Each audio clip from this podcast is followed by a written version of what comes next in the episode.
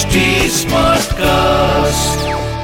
आप सुन रहे हैं एच डी स्मार्ट कास्ट और ये है fever F production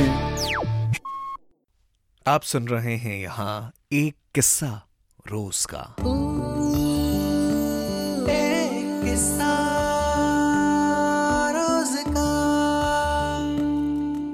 so let's start यार। आज जिस बंदे ने मुझसे सवाल करा है उसका सवाल सुनने के बाद मुझे ऐसा लगा कि मेरी लिखी एक शायरी में उसे सुनाऊं। थक गया तो बता, तेरी जीत कहीं नीलाम कर दूँ। हाप तू अपने हिस्से रख, हकीकत किसी के नाम कर दूँ। पर फिर क्या है ना यार, इस शो का फॉर्मेट ही यही है कि नहीं। सवाल के बाद शायरी, शेर, गज़ल, ऐसा माहौल नहीं बनेगा। कहानियों पर आते हैं हम, क्योंकि शो का नाम ही है, एक किस्सा रोज का। सो आज अमित मुझसे ये सवाल करते हैं कि निशांत आपको क्या लगता है इंसान को कब तक मेहनत करनी चाहिए? कब तक? कहाँ जाकर ऐसा लगेगा कि हाँ हम हार गए यार? कोई तो एक ऐसी जगह होगी ना कि मतलब करते जाओ करते जाओ करते जाओ। लाइफ में सक्सेस मिलेगी सक्सेस मिलेगी। अब के के ओनर की कहानी मत सुनाना। ये जब बंदा लिखता है तो बड़ा प्यारा लगता है यार मुझे कि चलिए आप अच्छे से शो को फॉलो कर रहे हैं और ये कहते हैं कि हारने के बदले के के ओनर की कहानी मत सुनाना। बिल्कुल नहीं सुनाऊँगा मैं आपको। पर जो सुनाऊँगा, वो अभी कुछ दिनों पहले की कहानी है। हालाँकि ये कहानी भी विदेश की है, पर ये वहाँ नहीं है, जहाँ के एफ़ के ओनर थे। ये डेनमार्क की कहानी है। मैं एक रीसेंट कहानी सुना रहा हूँ, और ये सच्ची घटना पर आधारित है। ध्यान से सुनिएगा। रात के तीन बजे डेनमार्क में एक फायर फाइटर को नाइट ड्यूटी के दौरान एक कॉल आती है, जिसकी दूसरी तरफ़ एक उम्रदराज महिला के चीखने की आवाज़ है। बंदा घबराता है। इस बंदे का नाम एरिक है। एरिक ने सवाल किया कि, मैम, क्या हुआ बताइए?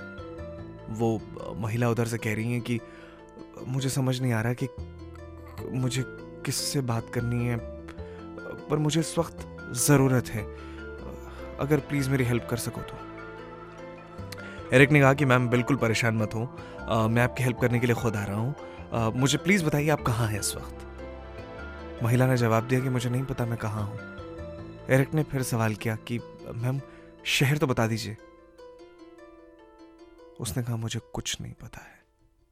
तो एरिक जो कि एक फायर फाइटर है, उसे रात के तीन बजे, ये पूरी कहानी डेनमार्क की है। एक बुज़ुर्ग महिला का कॉल आता है, जो बहुत परेशान है और एरिक बार बार उनसे ये पूछ रहा कि आप प्लीज़ बताएँ आप कहाँ हैं? मैं आपकी मदद करने कैसे आ सकता हूँ?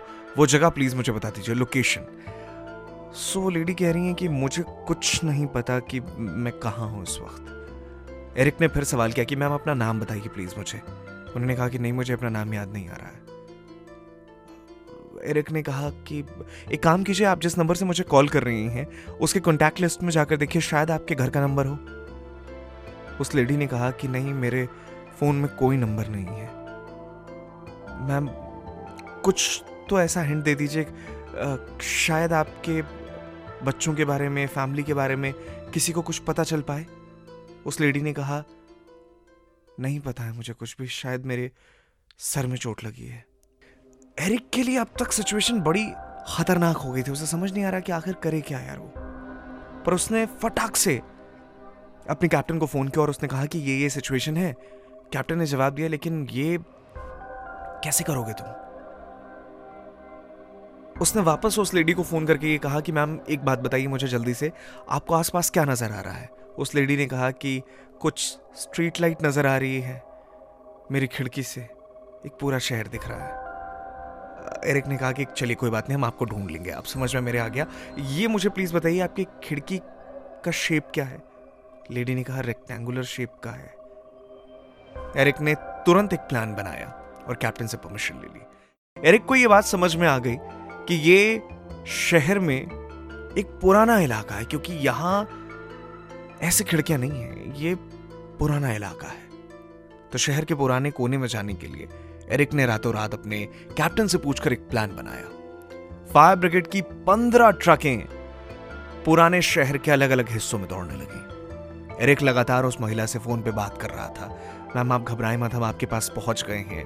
लगभग 15-20 मिनट के बाद अचानक से एरिक को उस महिला के फ़ोन पर फायर ब्रिगेड के सायरन की आवाज़ सुनाई दी। इसका मतलब एक ट्रक उनके घर के पास है। यस, एरिक ने फटाक से एक प्लान बनाया कि जितने भी ट्रक थे, उन्हें तुरंत बोला कि अपने अपने सायरन बंद करना शुरू करो। पर अभी भी एक सायरन फ़ोन की दूसरी तरफ़ सुनाई दे रहा था और यह ट्रक नंबर 12 था जिसने अपना सायरन बंद नहीं किया था। एरिक वहाँ पहुँचा। लेकिन अभी भी यह ढूंढ पाना बड़ा मुश्किल था कि आखिर कौन सा ऐसा कमरा है जिसकी लाइट जल रही है। क्योंकि उस शहर में बहुत सारे ऐसे लोग थे जिनके घरों में लाइट जल रहे थे। एरिक ने लाउडस्पीकर पे बात करनी शुरू की शहर के लोगों से कि मेरी बात प्लीज़ सुनने की कोशिश करें, यहाँ एक महिला है जो बहुत बुरे हालात में है, उन्हें बचाने के लिए मेरे पास वक्त बहुत कम है। मैंने उनसे बस इतना कह रखा है कि अपनी लाइट बंद मत कीजिएगा, आप प्लीज़ अपनी लाइट बंद कर लें। सेकेंड्स लगे भाई साहब, लोगों ने अपने लाइट्स बंद कर लिए।